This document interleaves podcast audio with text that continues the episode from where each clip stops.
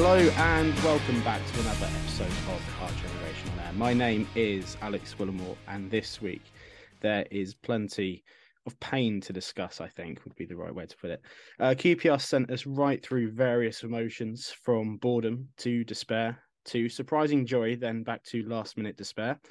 And joining me this week to discuss all of this is two Our Generation regulars, Ben Summer and Micah Chadley. Welcome back, guys. Hey, you all right? Happy New Year to everybody listening. Absolutely. And also joining us is special guest Steve Bernard, who you might know better as QPR Analytics on Twitter. Steve, thanks for coming on and joining us. No worries at all, Alex, and thank you guys for having me this week. Cheers. Nice to have you on. So before we launch into our reviews of the hat-trick of games that we've just played, let's just take a moment to talk about the one bit of breaking news from today. That is the departure of Macaulay Bonn. This is a move that I guess never happened in the way that we wanted it to. 9 appearances this season, 9 goals, 44 appearances in total, just 3 goals scored. Steve, this didn't work at all, did it? It certainly didn't, Alex. In fact, it's hard to think of a worse value signing over recent years. I mean, maybe we can list a couple of them, but he's right up there certainly, and it's really disappointing because he came over from Charlton and he looked pretty good in the first 2 or 3 months that he was at the club. I remember he scored the last minute. I think it was either equalised. Forgive my references here, but I think he scored a pretty vital goal against Sheffield Wednesday early on, and you kind of thought, yeah, we've got a really good player here, but not really worked out at all. And at a time when the club need to really get the most value possible that they can for a player, it's not worth at all, as you said. A great shame. Yeah. You mentioned there his first goal for the club against Sheffield Wednesday. You've obviously famously, I guess, scored a winning goal against Derby, as we so often do in the last minute of the game, to sort of, I think that was one of the lockdown games, and that certainly, kept us going a little bit longer with a little bit more entertainment. Can any of you name the other team he scored against? Oh, good question. Really good question. Those were the 2 goals that came to, because I think it was Sheffield Wednesday was the equaliser and Derby the winner, and they were both really late. But Sheffield Wednesday was first game of the season, I think. First away game, I think. Certainly the first game that he had played. Yeah. Did he score against Cardiff when Don Ball scored that absolute screamer? No, that was a Todd Kane goal, I think, and Elise Shering's life. I don't know. No, I've got nothing. Put you out your misery and say it's Luton Town in Charlie. Oh, good goal! Home. Very nice goal as well. Yeah, he sort of threw and he finishes to one side of the keeper. Yeah, that was a nice goal. Yeah. So, as you said, this is a bit of a failure, but this is a move on both parties for him to go and get some first team football, I imagine, and for us to free up some room in the squad and in the wage budget and whatnot to potentially make a signing. However, on my way to the Sheffield United game the other day, listened to BBC Radio London, and one of the guys on there mentioned that they'd spoken to Lee Hughes, and Lee Hughes basically said there's going to be nothing happening or next to nothing happening this transfer window. So have you guys heard any sniff of a transfer rumor of anything? This, only 4 days into the window. I heard something about Sam Surridge, which just doesn't really seem to make much sense to me. I don't know about you guys, but 1, I'm not sure why he would come to us. 2, I'm not sure why we would be looking for a Sam Surridge when, everything about the model, or supposedly the model, is, young players, fixing them up and selling them on for profit. I don't know if you guys think. I know Critchley was a 4-4-2 man at Blackpool, so maybe it's a case of he just wants 2 big guys up top. I don't know if you guys think that's exciting to you, but I'm not sure how I feel about that. Where is he now? Is he at Bournemouth? Forest. Oh, Forest. Yeah. Forest. So they're obviously looking to offload him as one of their cast of thousands, like, you know, because they're making more transfers, aren't they? 10 games this season, only one start. So you'd think probably, but yeah, I would wonder if that would be a loan. He's not a bad option. I mean, the trouble is we just need numbers. We need numbers up front. We don't have anything really now that Bond's gone. We've got one main striker and we've got a very raw talent in Sinclair Armstrong, and that's we just need numbers. So I think it's a case of we'll take anyone at the moment. The only other snippet I saw doing the rounds was Abiwaway. Is it Abiwaway from Palace? Oh, from Palace, yeah. I think he's gone to Hull now, though, isn't he? Yeah, he's already gone. They were leading the race, and I think they've agreed a deal now. So, you know, it's a matter of time for them. But I don't know. Like, I think you're right, Steve. It is just a case of we will take anyone we can get. Hopefully, in that situation, we're not just sort of, paying exuberant amounts to sign a striker that might not work out in the long term. If anything's going to happen, surely it will be a loan.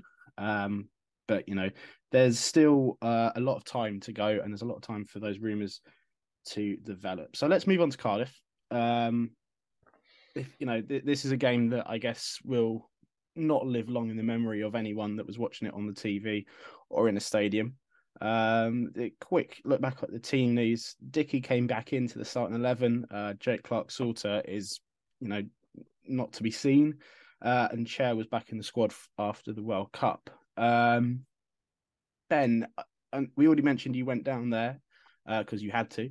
But for me, sitting in my warm front room back home, this, it was obviously not enjoyable, but I didn't think it was absolutely awful. Whereas you had a slightly different view sitting in the stadium. I don't think it was sort of reprehensibly awful. I don't think we looked like a sort of team like devoid of any quality or whatever. It just didn't feel like a game in which any player particularly had a good day out, in which we looked that tactically aware. I understand you've got to always give some credit to the opponent for a 0-0. But there was not much to get excited about, not helped by the weather and the fact that it's Boxing Day and this and that and the other. I think it's kind of impossible to view it out of the context of the two games that followed. Obviously, like talking about it with the benefit of hindsight, if we were speaking after Luton, we would be looking at Cardiff as the start of a potential decline. Looking at it after Sheffield United, which we'll get onto, and I thought was quite a good game, you're now looking at that as maybe a bit of a hiccup on the way to really knowing what we're doing under Critchley. But it was a frustrating game. I didn't think we sort of... We just didn't particularly get forward. When we did, it almost looked like we'd done it by accident. There was one moment where Shodipo beat his man and you're sort of, willing him to do something with it, and he puts in a cross that floats just over. And I think Chair, we understand, had a bit of an illness at that point, or maybe I'm getting my games mixed up, but he didn't add what you hoped that he'd add when he came on, and it was just not one to remember, to be honest with you. Yeah, Steve, I seem to remember around the time on Twitter after the game, the kind of line that a lot of people were going down was, this is 4 points from 2 games. We've went to Preston, done really well to get a win there. And you could argue that Cardiff is a difficult place to go to, but I didn't quite buy that at the time. Did you would you look at it that way? I mean, I think as whenever we look at any match, it's two teams are on the field, right? And if you look at Cardiff's defensive numbers this season, they're ridiculous. They're like if you look at their expected goals against, which is something I like to kind of put on Twitter quite a bit, they're really, really high. I think they're second or third at the moment for expected goals against. So they're a tough nut to crack. They're not particularly easy on the eye kind of team, but they certainly know their game defensively. And it just felt a kind of, we were never going to really crack that nut. We didn't really have the ingenuity to kind of crack that nut. I thought, and I don't mind that. I don't mind. I think any point away from home. I know people were very critical about, Cardiff aren't very good, so we should be going down there and winning. Should we? I don't know. It's. I kind of tried to look at that one more positively. I think it wasn't a very good performance. It was our third lowest XG of the season, which was not great. But as I say, they're a tough nut to crack. Look at some of their recent results. You know, they've drawn 0-0 at Coventry. That's not terrible. So yeah, take the point, move on. Wasn't very good, but let's look at that one a bit more positively. Mm. Yeah, I guess in the cold light of day after sort of Luton, it doesn't look too bad. But then again, we were all kind of, after Luton, everything felt very depressing. Micah, Ben's already mentioned him. Mide Shodipo has got a lot of minutes recently. But the Cardiff... his performance at Cardiff, even though he didn't have a lot of time, would probably, I'd say, the worst of his performance is recently.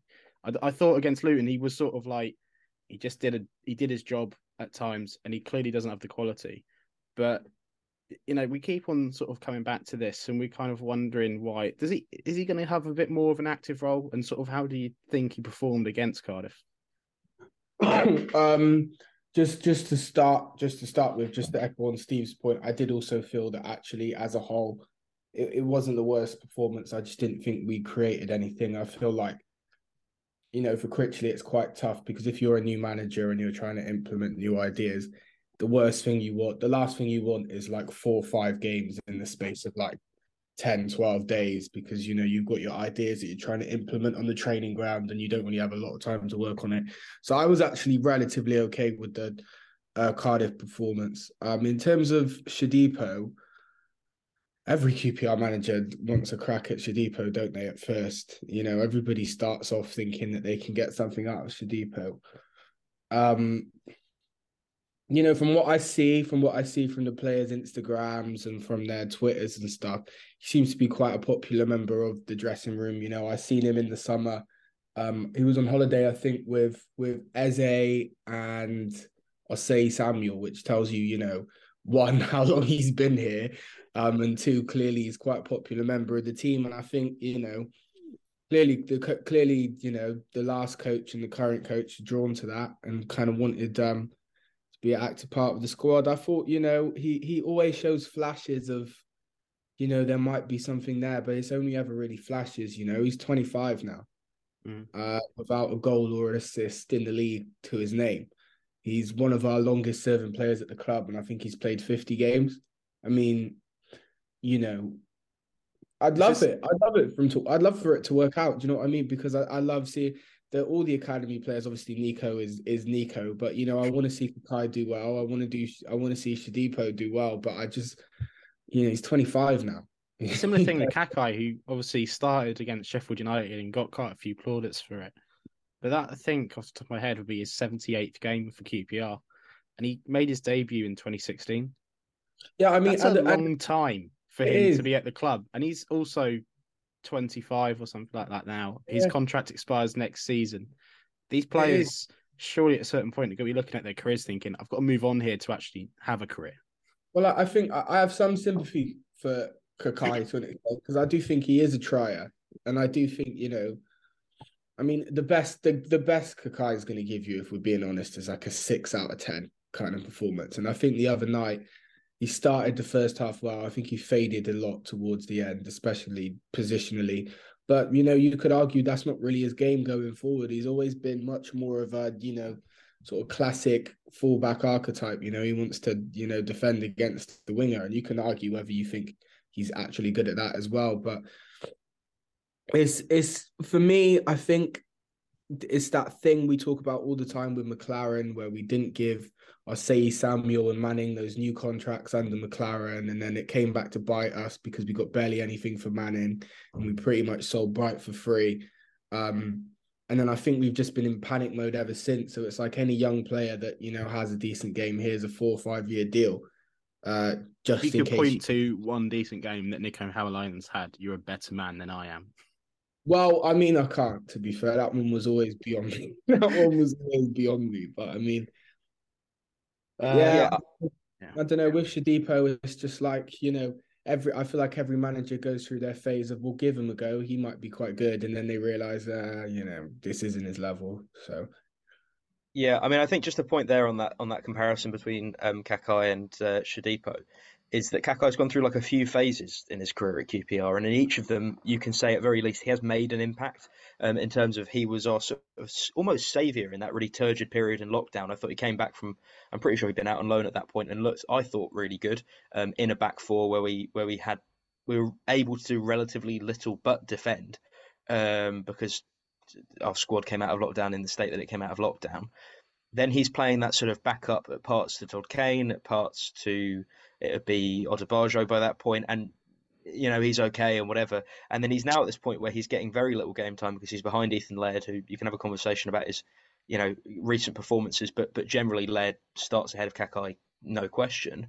And then comes in and actually I thought had a really good game against Sheffield United. Yes, faded, but, you know, showed that solidity, but also actually had a couple of moments going forward, not of the likes that sort of Laird at his best has. My point there being that he's made an impact. Whereas Shodipo, he's been impactful in short spells out on loan. He's been unlucky with injuries, but Kaká can look back on his career at QPR and go, well, I've done something here and I've done enough to show that I'll be an asset to another club, even if not at the same level. Mm. Whereas I think Shodipo, you know, it's not reached that level for me. I understand giving the contracts when we gave them, given that we just had the sort of heartbreak with Osayi-Samuel and Manning, but I think that's two players who have had pretty different careers at QPR, and I think unfortunately for Shodipo, it does feel like the time's running out. I'd never want a player to fail, but I can't see where the success would come from at this sort of late stage. Yeah, when you list off what Kaká has been through at QPR, he's definitely a fighter. You know, all those sort of different players that have come in and left, and he's still here. You know, plus a character assassination from one of your rivals for the position ain't going to help you, is it? I almost forgot. Do you remember 7-1 against West Brom? I forgot that he was in that team. See, that's how long he's been here. Yeah, he played Brighton in his first game. I thought they've been out of the Championship. Yeah, honestly, I thought he was done after the West Brom 7-1. So I always give him credit for. Let's be honest, if Joel Lynch can survive that, anyone can survive. Anything else for Cardiff? Really, there was, according to the BBC, 22 shots across the game. Only one of them went on target from us. I will say, by the way, because we had the where is Rob Dickie discussion. Last time I was on, I think I thought Rob Dickie, you know, will exclude Luton, but I think Rob Dickie, since he's come back in the team, has been close to back to his former self. To be honest with you, certainly against Sheffield United, he looked a lot better there. It's still a few wobbly moments against Cardiff, but I think Sheffield United was probably his best performance. Just reminded me, we gave two rather presentable chances away, didn't we, Steve, to Atete, and somehow he missed both of them. You know, we bemoan our own striking options, but this, you know, you would think he would score one of these. You certainly would. And also, the guy at the end of the Preston game as well, who had a gilt-edged chance that went wide. Yeah, we do have a habit of kind of letting some of these big chances go at the moment. Again, that's why you can take the positives out of that Cardiff game, because, you know, they could look back at that and legitimately say they should have taken all 3 points. We've come away with a point, so yeah, but they should have absolutely been burying that one, or he should have been burying that one absolutely. Yeah. Well, we'll leave Cardiff in the past and move on. And the feeling I had around that sort of time was, you know, the chances we presented to Cardiff there, a better attacking outfit would definitely punish us. And guess what happened against Luton? If there's one positive, the Cardiff game should be enough to convince Sky that we shouldn't be on TV for the rest of this season. I don't hold my breath for that, but let's be honest, who actually wanted to watch that on Boxing Day? That would ruin your festive season, watching that 90 minutes. So Luton then, the team news from that game, Tyler Roberts came back into the side, Shodipo started and Chair also, but with Roberts as the number 10, Dzell, Willock and Adoma moved out, and we moved to a 4-2-3-1 shape. With Chair and Shodipo out on the wings. So how was Luton for everyone? Everyone enjoyed it, yeah? Well, I was there. I don't know if any of the you other guys are there, but I left on 80 as soon as the goal hit. That was one of the mass exodus. Yeah, I left at about 85. I don't quite know why I hung around for the extra 5 minutes, but it was probably because I was queued to get out actually. But just one of the most depressing, visits I've ever had there. Mm. And it's weird. It's weird this season. I put out earlier this season that I think this season certainly is going to be a lot of high highs and a lot of low lows this season, just because we're a very erratic team. And I remember being at the Middlesbrough game at the start of the season. Everything about that being there that day was brilliant. Great performance, very entertaining. Beat a very good team. With the Chloe Kelly stuff at halftime, it was great. The Luton game was the absolute opposite of that. It was absolutely crushing because, and the reason is, I think, we're getting thumped by a team. And to be fair, if you look at the stats on face value, there wasn't actually loads between the teams. I know that sounds weird. This is the whole thing about stats. You can actually point to us having worse stats against Sheffield United, but. It was just, getting stumped by a team who are going past us. They're a team who have been below us for years and years and years. And it's another team, if you look at the bigger picture with QPR, it's another team who've been below us for years, similar size, if not smaller, who are just basically overtaking us. And that was my kind of feeling coming out of that game. It was just so depressing because it opened up all of that can of worms about... where are we going as a club? What are we doing? Why are teams like Luton outplaying us? All that kind of stuff. So yeah, not good. Yeah, I think there was a rather crushing stat that was like the first time we'd lost at home to them since like the 80s or something. So yeah, probably. Yeah. There's been a few of those sort of records that have gone recently. I feel like the Barnsley one, they always used to hate coming to us, and they've beat us at home, haven't they, recently? And I'm thinking Rotherham as well. They usually don't play very well against us at home, but they have got a better record recently. Going back to what you're saying about the queue for the exit, that my dad was remarking as we were leaving that usually when you do leave early, the one positive is that you beat the traffic, but that wasn't going to be possible that day, considering half the stadium was leaving. Apart from Wood Lane Station was busy by that point. So yeah. So. Let's go into a little bit of detail then. There's three goals to talk about. The first one, I don't know which one's worse, to be honest, because they all have their really poor moments. I guess for the first one, the fact that Doughty's basically allowed the freedom of the pitch down the right-hand side, receives the ball and kind of progresses at us without being challenged at all. Easy. Makes the ball across to Morris, who from quite far out shoots past a few of our players and into the bottom corner. The whole sort of feeling when we were leaving Loftus Road after that game is that there wasn't enough effort. There wasn't enough sort of, I don't know, any of the nasty stuff really. At the very least, you've got to be flying into a few tackles and making it difficult for them. This was so easy for them, wasn't it? Like that we just invited them to score. Micah, do you want to think anything on that?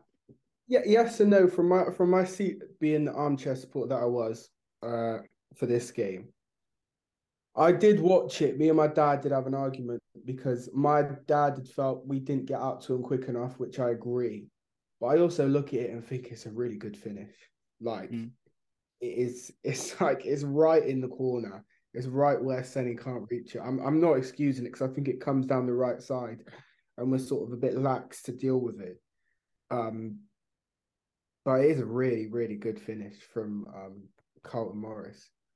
Yeah, I'm not taking anything away from the finish, but it's kind of the thing that annoys me more looking back on the highlights is how easy it is for Doughty to progress without really being challenged by anyone. There's no one there at all. Like Powell's left one-on-one by him, and he doesn't necessarily do much. He doesn't come out to him. He kind of just retreats a little bit, and I guess that is kind of a part of the defending that we do. But you think of the players that should have been there, who you know, you've got two midfielders in Field and Iribunum that aren't even close to that. I guess they must have been dealing with something else closer to the ball before that ball was played across to him. But he kind of does everything that we, a lot of the time, our wingers don't do, or our midfielders. He just progresses with the ball, doesn't he, Steve? He just charges. It's a simple game sometimes, football. It's a very simple game, and Luton play a very simple way, and it's very effective for them. I think, it will that kind of summed it up. I take the point. It's a very good finish. It is a good finish for Morris, and he's been playing very well this season. But for me, I think what was the really depressing thing about that was the response. I mean, there's a bit of response there from Rangers, but not a huge amount. You know, I don't think Luton were ever really massively troubled. I think they had our number. I think, and I think this gets to something that I posted this morning about, when we go behind in games, there's a big difference in terms of how we get an outcome in the outcome of QPR matches when we score first and when we concede first. And you can say, well, that's true of any team, and it is. There is always a variance, but we are one of the most egregious teams at not really being able to come back into a game. And I think the problem is that game is textbook. What was illustrating that? The response is poor, and then the second goal straight after half time, when you think we've had a pretty average half, you get in at half time and you think, okay, let's restart again, and within a couple of minutes of the second half we're two down. It's just so easy for them, for Luton. It's just so easy. Yeah, this was right out of the Ian Holloway QPR playbook, wasn't it? Conceding straight after half time was sort of like a staple of that side under Holloway. And it was just kind of, the talking points around the stadium, I imagine. I mean, my dad certainly said something to me along the lines of, do you think he's going to give him a right bollocking in the changing room? Do you think they're going to get told off? And, any other manager, you'd be convinced, yes. I mean, with our previous boss, I imagine they would have been screamed at. With Warnock, they would have been screamed at. Critchley doesn't seem to be a screamer. His assistant seems to be a bit more of that. I think this is kind of the problem that, bullshitters work at QPR, as posted by a West London sport journalist, but people like Critchley don't necessarily. And I think this is kind of what was the feeling at half-time. Can I slightly jump in? I mean, I know that's a sort of not a point necessarily about Critchley himself as much as like what fans perceive and what someone looks like. I would just like to add that if you watch Critchley's facial expressions in any post-match interview, and I don't care what he's saying or what tone of voice he's saying it in, which is usually quite a muted tone of voice, that man contains the entire spectrum of human emotion within his facial expressions. So I think there is a side to him in that changing room that we as fans will not see. Yeah. But I'll post the facial expressions. I guess we can't do it as the cover for the podcast. I'll do it in the replies on the tweet. Have a look on our Twitter. That is, there's a lot within that man that I think we don't see. Yeah. But even if there isn't, sorry, Alex, I understand. We've had big characters, and the big characters were, in my lifetime, it's always been a big character with success. Holloway, Warnock. If you want to count Redknapp as a success, I count him as a semi-success. Redknapp, right? I get it, right? We love a rousing speech. We love somebody that is quite quick-witted with the journalists and whatnot. But that's not the only manager that's been successful in the history of football. I distinctly recall Thierry Henry saying Arsene Wenger shouted at him only a couple times in his career. That was the assistant, There's other ways some managers are thinkers, some managers are shouters. Mm. Now, I feel like everybody's been ready to peg Critchley with this weak thing. I don't think you get promoted from League One on the budget he had at Blackpool if you're weak, Yeah. I don't think you finish 16th in the Championship with that budget if you're weak. I don't think Steven Gerrard wants you at Aston Villa if you're weak, It's just... It's ridiculous. We need to get past this idea that we need a big character at QPR to be successful. Mm. The only thing I will say about that is that I remember reading when he joined us that before one of his assistants came in, he wasn't necessarily doing so well at Blackpool. And it was once the assistant came in that everything sort of turned around a little bit. So I think not necessarily that he's like a weak personality, but I certainly think there's a sort of, you need the other coach seems to be a bit more of a sort of active presence on the sidelines, a little bit more, you know, shouting to, not that Critchley just stands there, but you see both of them moving around quite a bit. Yeah, no, don't get me wrong. I'm not saying you can't have, so somebody's got to, you know, give them a kick up the backside. Do you know what I mean? I'm just saying, just because you know, whatever, shouting and screaming in interviews or on the sideline, you know, it doesn't mean that the players aren't. Whatever happened though at half time, it didn't work, did it? Because it's like Steve said, it's pathetic again, isn't it? The ball comes into the box and I think it's Powell that gets like half a header on it. It takes it away perhaps just from Dickie. You know, I think other people will argue that Dickie should do better. You know, watching it back today, I think it probably comes at a bit of pace at him, and it's just he's right behind Powell, but it just falls to the back post. I think it's Dykes, isn't it, that sort of is meant to be marking him. And at that point, let's be honest, I think we all knew that was it, game over. Yeah, definitely game over at that point. Well, that's the thing though, isn't it? It shouldn't really be game over, but that was the feeling that I had and the people around me had. And that says a lot about faith we have at the moment of us coming back into matches, you know, especially when we're 2 goals behind. Yeah, very, very disappointing. It's weird, actually. We've got very good underlying numbers defensively from defending set pieces.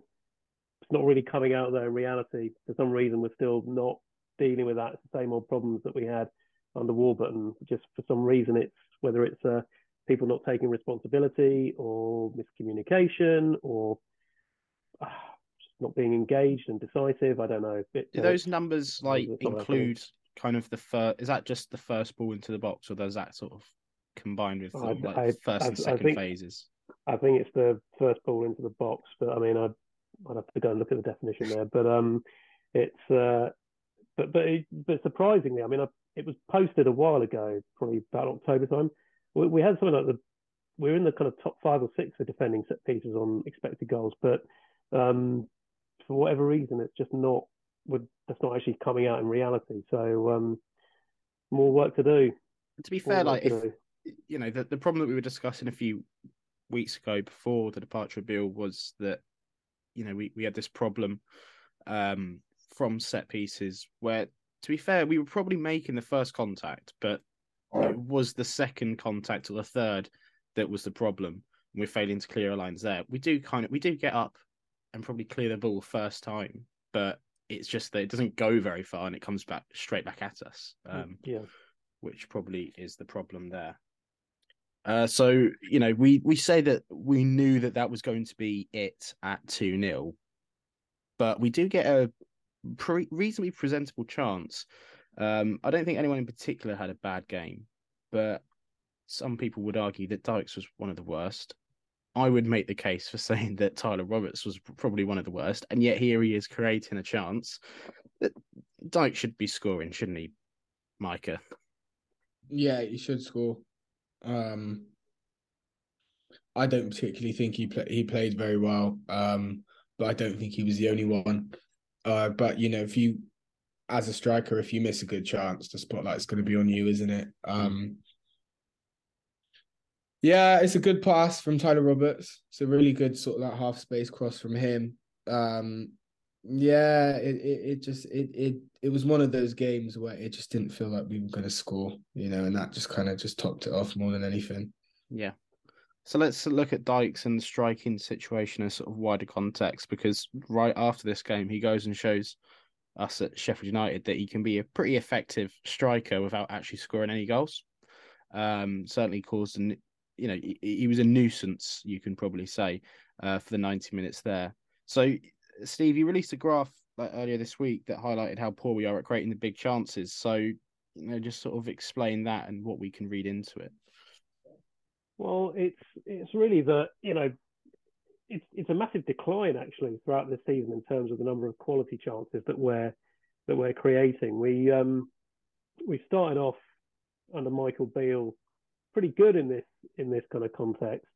We were up there in certainly the top half of good quality chances created, but that's really taken a nosedive, obviously, along with the form in the last over the last few games, and it's one of the reasons why we have a very average XG at the moment. So if you look at the chances created and you look at the XG, it's all very sort of bottom half, mid-table kind of fair at the moment. And it's this was kind of highlighted earlier on in the season, even though we were creating some pretty good chances earlier on in the season, in that the number of long-range efforts we were taking. If you look at Willock's goal against Millwall, Willock's goal against Borough, a lot of our goals were coming from low probability chances. So it's a big problem. It was a big problem last year as well. We have a lot of possession. We're up there in, I think we were, might have changed now, but certainly a couple of weeks ago we were about 7th in terms of average possession in the league. We're not doing anything with it. And if you look at our non-shot XG, which takes it, I know XG isn't everyone's cup of tea, and I'm sure non-shot XG is possibly even fewer people's cup of tea. But again, it's very, very average. We have a lot of possession and we don't do it. We're guilty, I think, probably more than any other team in the league, of having this much possession and not doing a lot with it. As evidenced again by Luton, when we're trailing in the game and it's just lots and lots of sideways passing between Jimmy Dunn and Rob Dickey and Seni Dieng and the fullbacks, and it's kind of this has been a problem for a couple of years now. We rely on inspirational moments from Chair and Willock primarily. Yeah. There's no one else in that team, I'm afraid to say, who is. Johansson does create chances. They don't tend to be brilliant chances, but other than that, it's flat. It's really flat. I was going to say that whole possession thing is very Warburton era, isn't it? Especially towards the end. Yeah, totally. Really been anything with the ball. Which points to a larger problem, really. The other interesting thing about that, because when you posted that, and obviously there's been games since then, so I don't know whether the numbers would have changed, but we had, what was it? It was 1.08 chances, or what would be chances, whatever it was. And that was that's the same as Blackburn and Sunderland, who are, I think Sunderland is still above us in the table. I assume they are. Both sides are above us, having pretty good seasons. And the difference is, would you say... They have got, you look at their striking lineup, and they've got Brereton Diaz, Ellis Sims, who's now gone, and Ross Stewart. So this people will look at that and also look at the other side of the argument and say, we'll just get a better striker. Yeah, it's both things, isn't it? I mean, the two things work in tandem to an extent. I've spent a lot of time on the account over the last few months, not laying into them. I don't believe in laying into players individually. I've started to lose a little bit of patience with a couple of them in recent weeks, but I think we have to accept Lyndon isn't really. Well, this would be my opinion. Certainly, I'm not sure he's of the caliber we require in this division. If you look at someone like Ross Stewart, Ross Stewart signed from Scotland. He's an amazing striker. He's absolutely hit the ground running. He hit the ground running in League One. Maybe that was the benefit he had over Dykes. He was playing in League One and, can adapt to a lesser division and has taken that form into the Championship.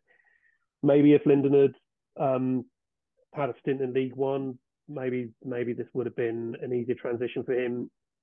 It's just not happening, is it? I mean, I don't know, but others might have a different view. I don't know, but for me, got to the point now, I think, where I just don't think it's happening for him. Yeah, I think, unfortunately for him, in reality, he should be part of a battery of strikers, really, shouldn't he? He shouldn't really be the number one, and there should be better recruitment around him. And it's an unfortunate situation where he's had to, he has been our best performing striker with goals. I think that's probably true. The only one comes close would be Austin, from the last couple of seasons. Andre Gray as well, to be fair. Yeah, Gray should have had more time in the side towards the end of last season than other players. But I can kind of understand what Warburton was doing. But yeah, there's been a failure in multiple points, and you've got this striker that has shown that he can do it from time to time, and, you know, it probably would be useful for him to move on. We've already mentioned Ross Stewart. I kind of said to a fellow Scotland supporting mate that he would be, Ross Stewart will be leading line for Scotland pretty soon, because Dykes just isn't scoring goals. And before his injury, Ross Stewart was scoring plenty then, he's scoring plenty now. So he's perhaps going to lose his place in the national side, despite the fact that Clark loves him so much and has played him quite a bit. It's a thankless job being QPR's lone striker, because he does all the running around. He doesn't necessarily have that absolute lethal touch that he should do in front of goal for the lack of quality, for the amount we have. And then also, you know, a lot of the time when he does wing a flick on or something like that from the effort, there's no one near him. And that was a big problem against Luton. Tyler Roberts, unfortunately, in his position was a little bit too deep for my liking. Should have been a lot more closer to him. Because otherwise he runs around, he flicks it on, it goes to no one, it comes back at us. I think it's a real shame with Lyndon, because I remember, was it Fulham away last year? Not a great result for us, but he scored a quality goal there. Mm. I mean, and I remember watching that and thinking, we've got a real player here. You know, we've got a real player. You know, I slightly ludicrously thought in my head we possibly had, you know, a Scottish version of Harry Kane. Yeah, just the way he took the goal was just like incredible, and I thought we've got a really serious player here. And almost since then, nothing. Just you know, very little. I think it's funny you say that, Steve, because one myth that I think has come about with Lyndon Dykes is that, you need to give him crosses. You need to give him crosses. This target man thing, I think, comes from his height. He's tall and he's not really that strong, but he's a bit of a battering ram when you need him to be. He works hard, but he doesn't really sort of chase those balls in the box. He's much more of a... I think he's been a bit misprofiled. I think everybody's just gone with his height and gone with a couple of the goals he scored in Scotland and been like, he needs crosses, he needs long balls.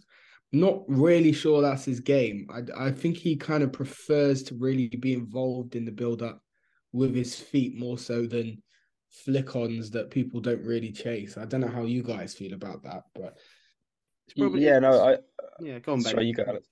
Well, I was just going to say I agree with you on a lot of that, and it sort of, without wanting to step too much into the Sheffield United side of things, the flick-ons thing, I feel, has been a thing for a long time. I don't know whether, Steve, if you've got any stats that kind of highlight this a bit more, but this idea that he will win a header and it won't particularly go to anyone, or, as I saw a lot against Sheffield United, he won't necessarily win the header, but, and it's where he can be effective, he does enough, whether that's slightly disrupting the player who's challenging him for it, whether that's sort of stretching us out across the pitch, that even if we don't win the second ball, we win the third one. And that's what I felt like I was seeing happen against Sheffield United. Again, I don't have the statistical brain for it. It's a lot of thankless tasks, but I think the balls that we play into him are quite thankless as well. Not to say that he'll necessarily thrive from sort of these artfully placed long balls, because I agree, I don't think he's that sort of player. But he'll either win a header with no one to head it to, or he'll not win the header but will eventually get there. And I think Sheffield United shows that he's actually pretty decent with his feet in the build-up. Mm. For me, the jury's still out overall in terms of, like, based on our recruitment and based on our finances, which I see as almost two separate but interlinked things. I don't fully back us to get someone in who's better, and I also don't think he's bad enough that I'm sat here with my head in my hands going, well, what on earth are we doing with him up front? It's this sort of middle ground where it's just like, you know, you've got to keep hoping and you've got to keep looking at what he has achieved. That Fulham goal, I remember looking at that and going, if we've got Lyndon Dykes scoring goals that Naki Wells would have scored, we're really in business here. Well, the other thing I don't know why it's happening. You remind me of the 4-0 win at home to Reading. We should have probably won that 5-0, but I think Joe Lumley actually makes a pretty good save off sort of half volley that Lyndon absolutely rockets towards the goal. Like, there's no real way, I guess, for him. He's on the edge of the box, and it just obviously comes out to him, and it's a nice height, and he smashes it. There is a good finisher. Like, there's a not finisher in the sense of, like, he's going to like he's good at taking those sort of shots from time to time. He'll surprise you with that sort of long range effort that he shouldn't really be there, but all of a sudden there's this thunderous ball that's heading towards a goal, and you think, how's that not going to go in? But it hasn't so far. Can I briefly invoke fine margins for a moment? Just again, and I'm sorry, I'm kind of bulldozing into the Sheffield United thing now, but there's two moments that come to mind. There's one turn and shot that he does where I go, actually, in the space that he had and the time that he had, I don't think he could have done loads better. Obviously doesn't score from that. And one where I think it's Tyler Roberts puts in a really, really nice cross that on any other day deserves to be an assist. And Dykes sort of gets muscled off it. I can't remember which defender, but sort of gets muscled off it. It's one of those where you can look at it and go, it shows you what a ridiculously good player like Haaland has in that he is always making that first contact with the ball, but also you're putting a good ball in towards Lyndon Dykes. He's making a decent run and he doesn't score because ... And that's where I'm not sure, where is that gap between, is it a bit of a lack of quality or is it sometimes a bit of bad luck, and where along that spectrum are we with him? Because there's a lot of admirable stuff and yet a lot of also really high profile missed chances that he should have scored, which are more in, for instance, the one that we were talking about against Luton. But I'm still, I don't know, I still don't want to make a verdict. What worries me, sorry to, and I'll shut up about XG after this comment, but he's in every season he's been here, he's underperformed his XG. Not by much. No, last season, not by much, to be fair. This season, he's way off. And if you look at him in the context of other strikers in the division, and that for me, again, is another red flag, which is it should be getting better. We're developing these players that we want to sell for more money, etc. We spoke about Macaulay Bonne earlier. That, I'm afraid, is a terrible write-off that we've had to take. The danger is with Lyndon is it's going to be the same story. I'm not saying he's quite as bad as Bomb, but you wouldn't look at that as a prospective buyer and think he's developing in the way that he should be. So for all the talk of how we playing him, is he doing flick-ons, does he need another striker next to him? There's all of that, but it's worrying, I think. I think he really has to have a barnstormer of a second half of the season for us to feel more comfortable with him going forward. I take your point, because if you look at it, what is the most attractive, or what should be the easiest position for us to sell a player on and lump a load of money on as a premium? It's a striker, of course. That is the most expensive position to buy. But the problem is that he's not going to be sold to a Premier League team. And that's the only amount of teams that you can sell to at the moment. No Championship club is in their right mind at the moment, unless someone goes really bonkers, is going to shell out a couple of million for another Championship striker. But, you could see why we could have in the past, like, mugged off a Bournemouth, for example, by sort of going, he scored a couple of goals in the Championship. He's a Scottish international, go on, you really want to. And they probably would have. But now that that doesn't happen. I have a lot of sympathy. I have some sympathy for the club in that market is like completely died. So now we're in a situation where we have to produce a player that can either go and play in the Premier League or in in a decent top league in Europe.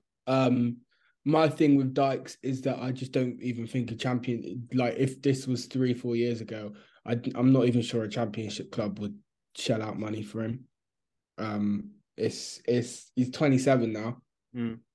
He came to QPR at 24, 25? Like a relatively decent age for a striker to start trend towards, their prime of their career and their best sort of goal scoring years.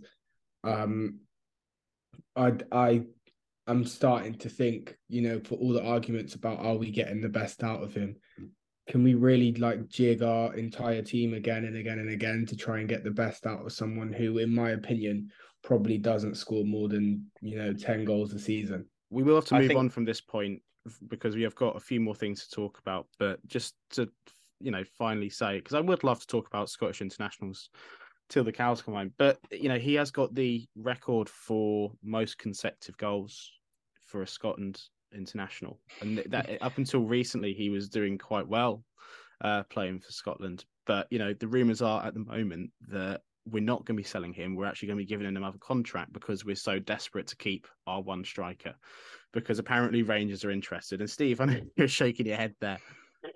It seems unlikely that he would follow Beale up there, but I don't know. Like, it seems bizarre, doesn't it? Maybe the irony is that we need Michael Beale to come to the rescue and give us £4 million for him. No, it's not going to happen, is it? We give him a new contract. What does that say? What does it say? I mean, look, I get we don't want to have to write off another striker just as we've done today, but this year, we talked about Shodipo and Hämäläinen and all this kind of stuff. What's Linden's incentive to be better?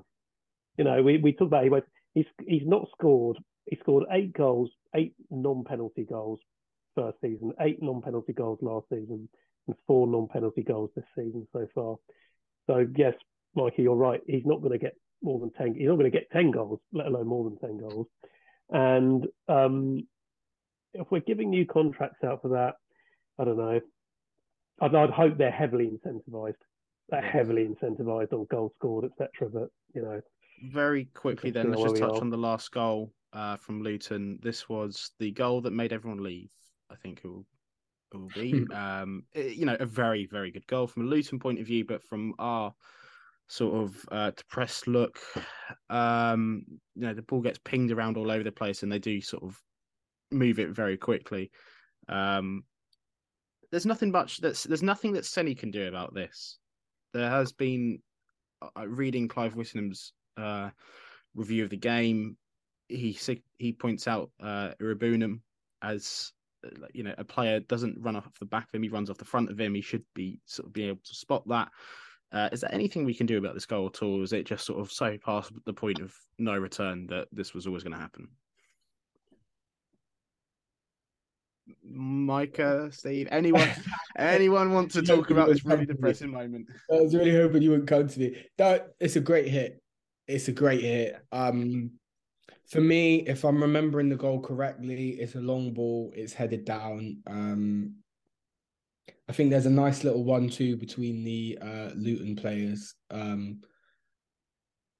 But it's Morris again, isn't it? Like the two that combined earlier on, they do it. Yeah, again. You can make the argument, and I will make the argument that, you know, there's people just stood around ball watching as the 1-2's played, and you could also make the argument that it's probably the best goal of the three. But at that point in the night, it was just so lax. It was so. The players felt like they were beaten. In from the TV, you could just hear it in the crowd. The crowd felt like they were beaten. The commentators were talking like the game was already over because it was. It was just all very... It's the type of goal you concede when the chips are down and you know you're not going to win the game and everybody's kind of given up. And there was honestly that sense in the players, to be honest, from the first goal onwards. Mm. So... It's definitely preventable, but, you know. I'm going to use this goal, as you say, you know, you can't pin it all on him, but I'm a little bit, I want to have a little discussion. We won't go as in depth as we did with Dykes, but the loan of Iribunum, okay, we always knew that this wasn't going to be, you know, there's a lot of talent there. Villa will want to keep him. There's no way he's coming back to us. I think we can effectively say that at this point in the season. When I look at his stats, he hasn't got a goal or an assist, and he's coming closer, you could argue, to the goal. He played very well against Preston, hit the bar a few times. But at what point does this loan really not become beneficial for us? Because we're leaning quite heavily on him at the moment. Beale was obviously a big reason for him coming, but it is slightly frustrating me that we're not creating anything concrete out of that midfield at the moment without Johansson being there. Yeah, it for me may be controversial. I don't think it's beneficial for us at all. Yeah, I don't. He's a very good player. I'm sure he'll go on to some really good things in the Premier League, but I just don't get it. I don't get. Again, we're letting another club use us. We're not going to go up or anything like that with him at the kind of helm. But again, it comes back to what we said earlier about: is there anyone else we can play there whilst Johansson is injured? And you know, this is part of the problem, isn't it? We don't really have a squad. We don't have a big enough squad and we're having to fill these holes with loan players, which, you know, we get no real benefit out of. I think, you know, he can play very well, but he goes in and out of games. Yeah. And again, what's his? If he's got people, saying to him, you know, you're going to be this big star in the Premier League and all this kind of stuff. Where's his incentive to get better? Where's his incentive to use this next 6 months wisely? If he sort of knows that Villa are already going to stick him in their first team next season, I don't know. It's that is my problem.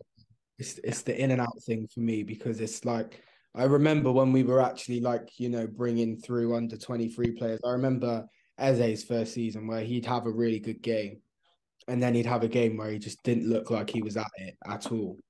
But you know, you knew he was going to be there next season. So it was like, oh, you know, he's a young player, you know, he's got to find his feet. There's clearly talent there. Iribunum reminds me a lot of that, except that he's not going to be here next season. And, you know, he's clearly a very talented youngster. He's clearly the type of centre midfielder that this country hasn't really produced, to be quite honest with you, if he, you know, trends to be what it looks like he could be. And that's all well and good. But it's like you said, Steve, how does it benefit QPR if we get if we iron out all the creases for him, for Aston Villa, and he goes to Aston Villa and is a great player? What are we? We're just a footnote in his story then, yeah. If he does. Mm-hmm. Well, oh, he did well at QPR. So, okay, yeah. What did we get from it? We finished 12th. Or the thing is, well, with Eze, 14th, you know? Is that there was always an end product with him, though. There was, well, not always, but like at least he was scoring goals, you know?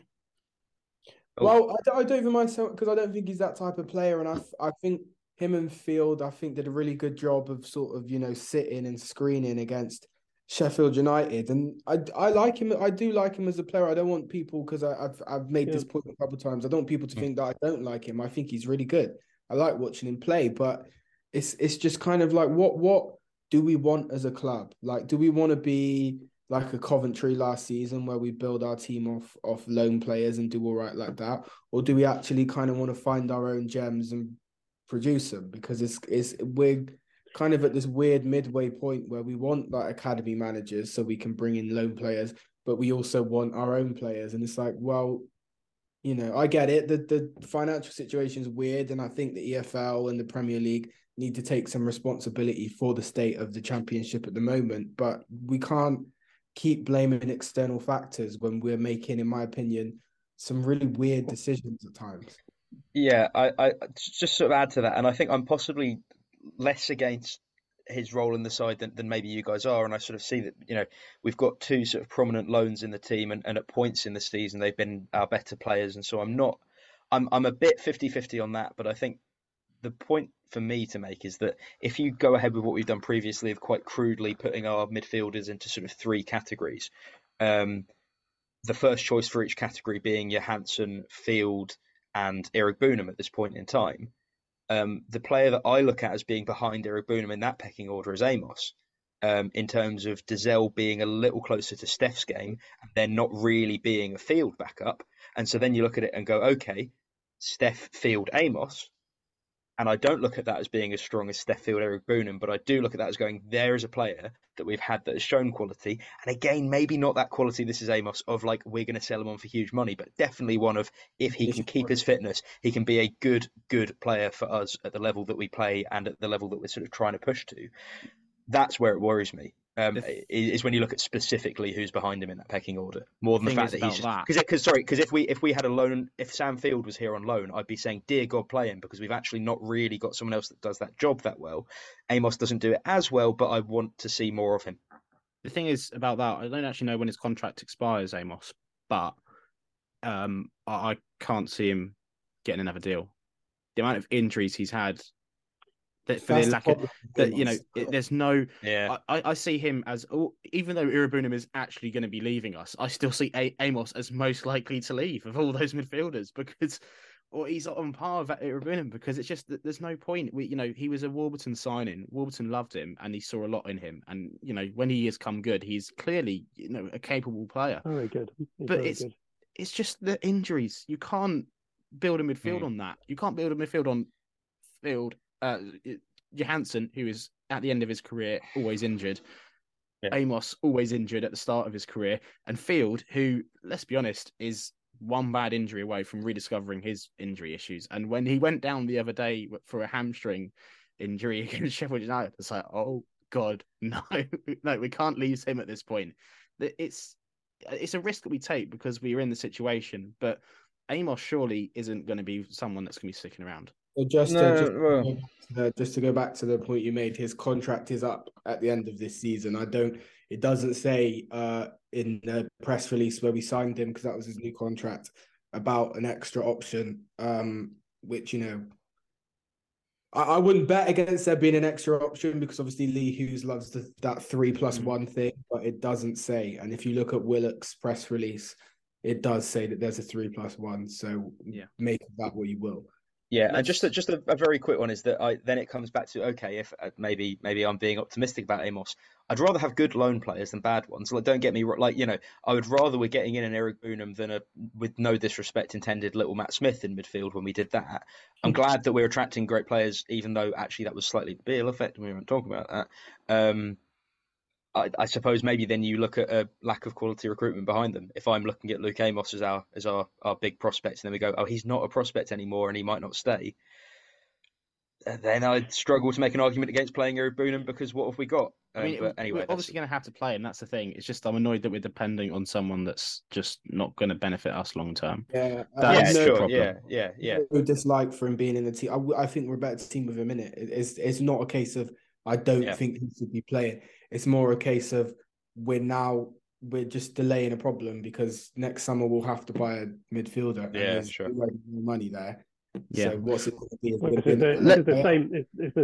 Just lastly on this, it's the same issue with the right back situation. Yeah. You know, I mean, it's the whole thing that Clive was talking about at the start of the season. I was pretty, you know, het up about it on Twitter about, you know, we're loaning in Ethan Laird again. That's a Beale thing, perhaps, but same old story, you know. And Luke Amos, I mean, on his good days, he is a fantastic player. Really, I was so excited when we signed him. I thought it was a real opportunity for a rough diamond, to polish a rough diamond there that wasn't going to get Premier League time. I'd give him another year or two. I really would. I don't think we've got anything to lose from doing that, even if he only plays 40% of the time. We'll see. I think we probably will, because it would be difficult to recruit. That would be the only reason, because it's a body that we can fill. But then, you know, when he goes injured again, that's kind of, it defeats purpose. Anyway, I'm really enjoying this, but we've left it very late. But there is one more game to briefly talk about. That, you know, let's just talk very quickly. We get lucky. We took a shot. We scored. It was a massive deflection, but wasn't that nice that when the ball actually went in, it was good, wasn't it? Like, to actually see us score. That was brilliant. Yeah, it was nice. Being on the other side of something like that for once. Yeah, sometimes you just need a little bit of luck, don't you?